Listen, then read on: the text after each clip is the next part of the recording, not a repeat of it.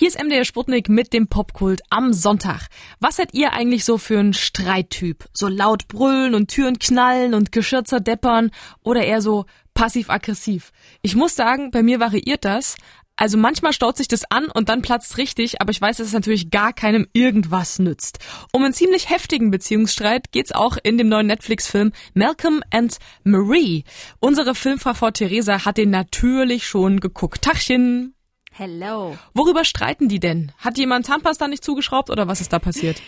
Nee, es geht um deepere Themen. Marie und Malcolm, die kommen mitten in der Nacht von einer Filmpremiere wieder. Er ist Regisseur und hat einen neuen Film rausgebracht, der zumindest bei der Premiere schon mal super gut ankam. Er ist also super aufgedreht und sie zieht die ganze Zeit eine Fresse. Aber auf die Frage hin, ob sie sauer ist, sagt sie natürlich nein, der Klassiker. Glaub mir, das ist keine gute Idee. Wir reden morgen. Aber du bist sauer auf mich. Ist keine große Sache. Ich kann nicht ins Bett, wenn ich weiß, dass du sauer bist. Malcolm, ich verspreche dir, das kann heute Abend keine produktive Diskussion werden. Woher weißt du das? Weil ich dich kenne Was soll das bedeuten? und dich liebe. Und was soll das bedeuten? Das bedeutet, dass du überhaupt nicht in der Lage bist zu deeskalieren, es sei denn, es hat was mit der Arbeit zu tun. Und selbst dann ist es eine 50-50 Chance. Wieso suchst du immer, wenn es in unserem Leben gut läuft, irgendwas zum Nörgeln? Irgendwas. Eine verdammte Kleinigkeit, auf der man rumreiten kann. Über die du meckern kannst, um sicherzustellen, dass es keinen Anlass zum Feiern gibt. Ehrlich? Du willst diskutieren? Ja. Und äh, der Grund, warum sie sauer ist, er hat vergessen, ihr bei seiner Dankesrede zu danken. Autschen.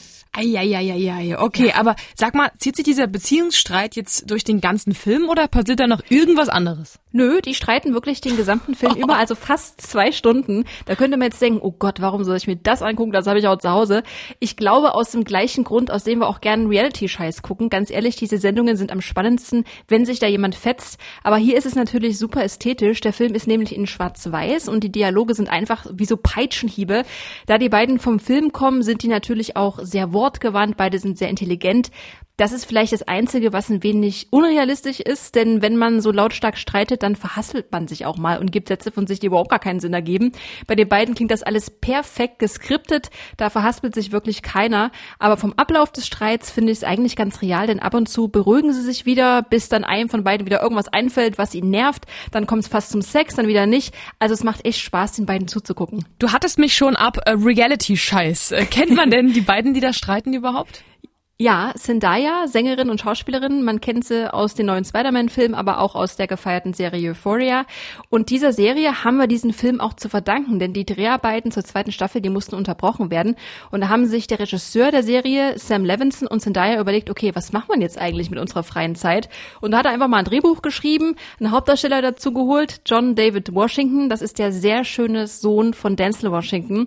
Und dann haben sie sich zusammen für wenige Wochen in das Haus, in dem der Film spielt, in Quarantäne begeben mit ganz wenig Crewmitgliedern. Geschminkt haben sie sich wirklich selber. Und fertig war der Film. Und ich finde ihn richtig gut. Ich stehe aber auch auf Kammerspiele, muss ich sagen. Ich könnte äh, schlauen Leuten ewig beim Debattieren und Diskutieren zuhören. Und ich glaube, nach diesem Film ist man, ist man extrem im Kuschelmodus und denkt sich, Alter, im Streiter sagt man manchmal echt ganz schön beknackte Sachen. Ja, vielleicht kann mir so vorstellen, dass es auch vereint vielleicht, wenn man andere Leute beim Streiten beobachtet und sagt, das war Absolut. ja jetzt übertrieben, oder hast du das gesehen? Absolut. Herrlich. Also ich bin jetzt schon Fan, wenn auch ihr Bock habt, zwei schönen Menschen fast zwei Stunden lang beim Streiten zuzugucken, dann ist Malcolm and Marie euer Film auf Netflix. Äh, du hast gerade schon Kammerspiele angesprochen. Da hast du noch was für uns, das gerade rausgekommen ist. One Night in Miami. Darüber sprechen wir gleich in zwei Songs. Bleibt schön dran. Du auch, Theresa. Ja. Hier ist MDR Sputnik an dem wahrscheinlich verschneitesten Sonntag, den es in den letzten Jahren gegeben hat. Und da quatschen wir natürlich über Filme, denn man kann sich so richtig schön gemütlich machen.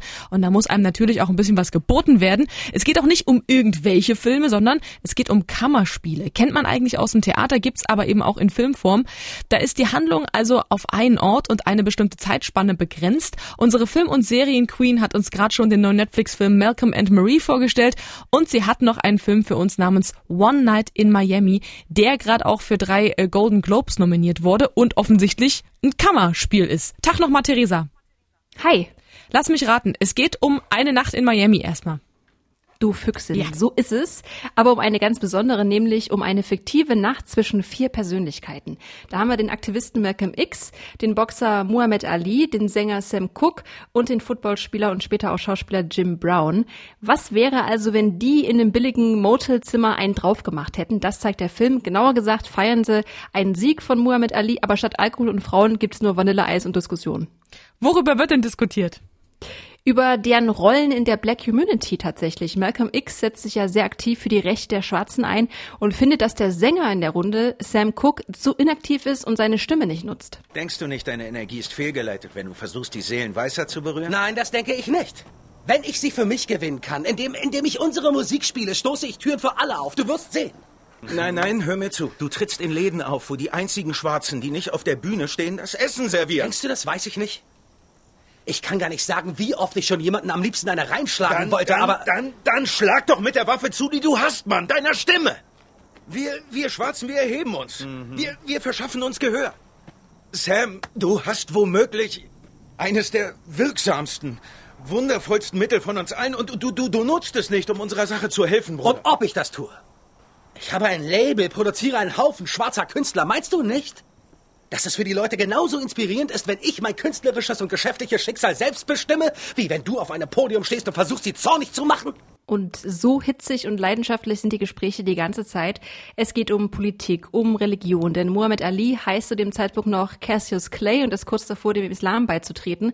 Und das tut zum Teil richtig weh, weil die wirklich vier enge Freunde sind und dadurch auch brutal ehrlich. Aber es ist total unterhaltsam. Ich habe regelrecht an den Lippen der vier geklebt.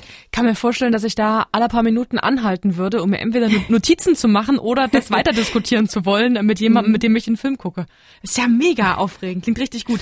Ähm, du ja. hast vorhin gesagt, für drei Golden Globes sind die nominiert. In welchen Kategorien denn? Ja, für den Darsteller des Sam Cooks, also des Sängers Leslie Odom Jr. heißt er, für den besten Filmsong und das ist besonders toll für beste Regie und die hat Regina King geführt. Die kennt man zum Beispiel aus der sehr tollen Serie Watchmen und sie hat äh, ein ursprüngliches Theaterstück wirklich in diesen Film umgewandelt. Also wer Action braucht, der wird sich vermutlich sehr langweilen. Wer aber gern tollen Darstellern beim Reden zuschaut und hört, dem kann ich den Film wärmstens empfehlen. Wow, ich hab Bock. Vielleicht machen wir irgendwie noch mal eine Gruppe, Leute, und dann gucken wir uns den zusammen an. In Zeiten, wo alle nur noch eine Aufmerksamkeitsspanne haben von einem Eichhörnchen oder von der Länge einer Insta-Story, da muss man da wirklich mal durch. Das ist eine richtige Herausforderung. Vielen Dank, Theresa. One Night Gerne. in Miami könnt ihr euch bei Amazon Prime Video anschauen.